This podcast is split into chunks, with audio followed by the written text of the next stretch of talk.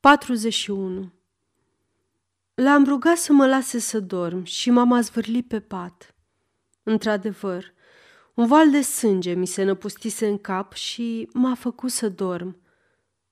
Ultimul meu somn de felul acesta.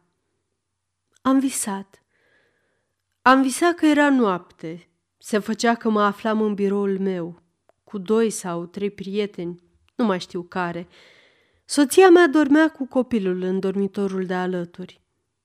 Vorbeam cu glas căzut și ceea ce spuneam prietenii mei și cu mine ne înspăimânta. La un moment dat mi s-a părut că aud un zgomot, undeva într-una din celelalte camere ale apartamentului.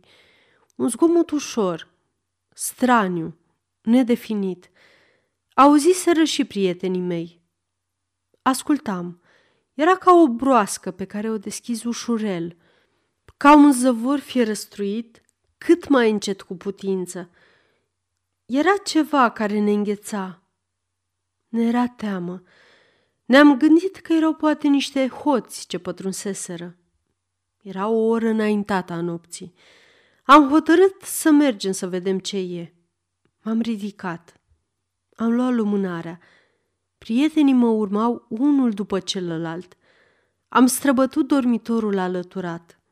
Soția mea dormea cu copilul. Pe urmă, am trecut în salon. I-am dat ocol. Pășeam întâiul. Ușa ce dădea pe scară era bine închisă, la fel și ferestrele. Ajunși în dreptul sobei, am văzut că șifonierul pentru lenjerie era întredeschis și că ușa acestuia era trasă, ca și când ar fi trebuit să acopere colțul camerei. Asta mă surprinse.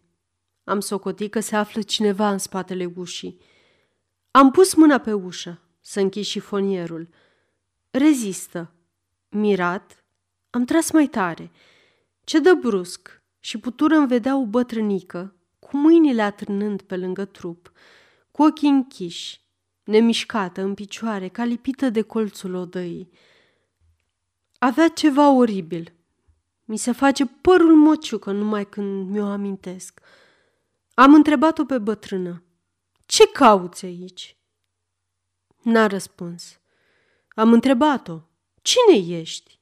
N-a răspuns, nu s-a mișcat. A rămas cu ochii închiși. Prietenii mei au spus – Sigur că e complice cu cei care au intrat cu gânduri rele. Au fugit văzându-ne venind. Ea n-a putut fugi și s-a ascuns aici. Am întrebat-o din nou. A rămas tăcută, nemișcată, fără să ne privească. Unul dintre noi a împins-o. A căzut.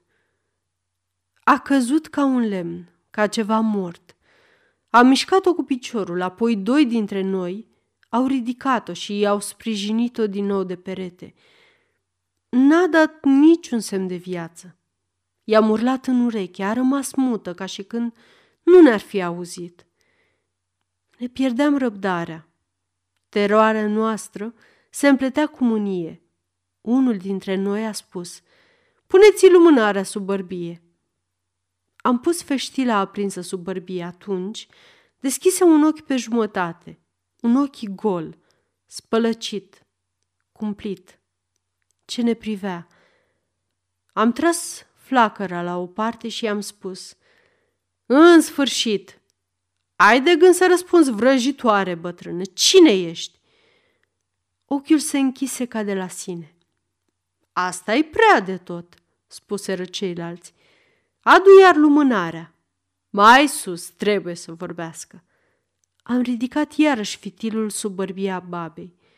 Atunci deschise ambii ochi, încet. Ne privi unul după celălalt și, aplecându-se pe neașteptate, stinse lumânarea cu o suflare de gheață. În aceeași clipă, am simțit trei dinți ascuțiți înfingându-mi se în mână, pentru neric. M-am trezit, dârdâind și lag de sudoare rece. Bunul preot ședea pe marginea patului meu și citea rugăciuni. Am dormit mult? L-am întrebat. Fiule, îmi spuse, ai dormit un ceas. Ți-a fost adus copilul. Te așteaptă alături. N-am vrut să fii trezit.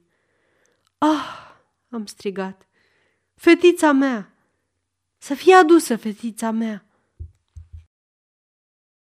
Aceasta este o înregistrare Cărțiaudio.eu. Pentru mai multe informații sau dacă dorești să te oferi voluntar, vizitează www.cărțiaudio.eu. Toate înregistrările Cărțiaudio.eu sunt din domeniu public.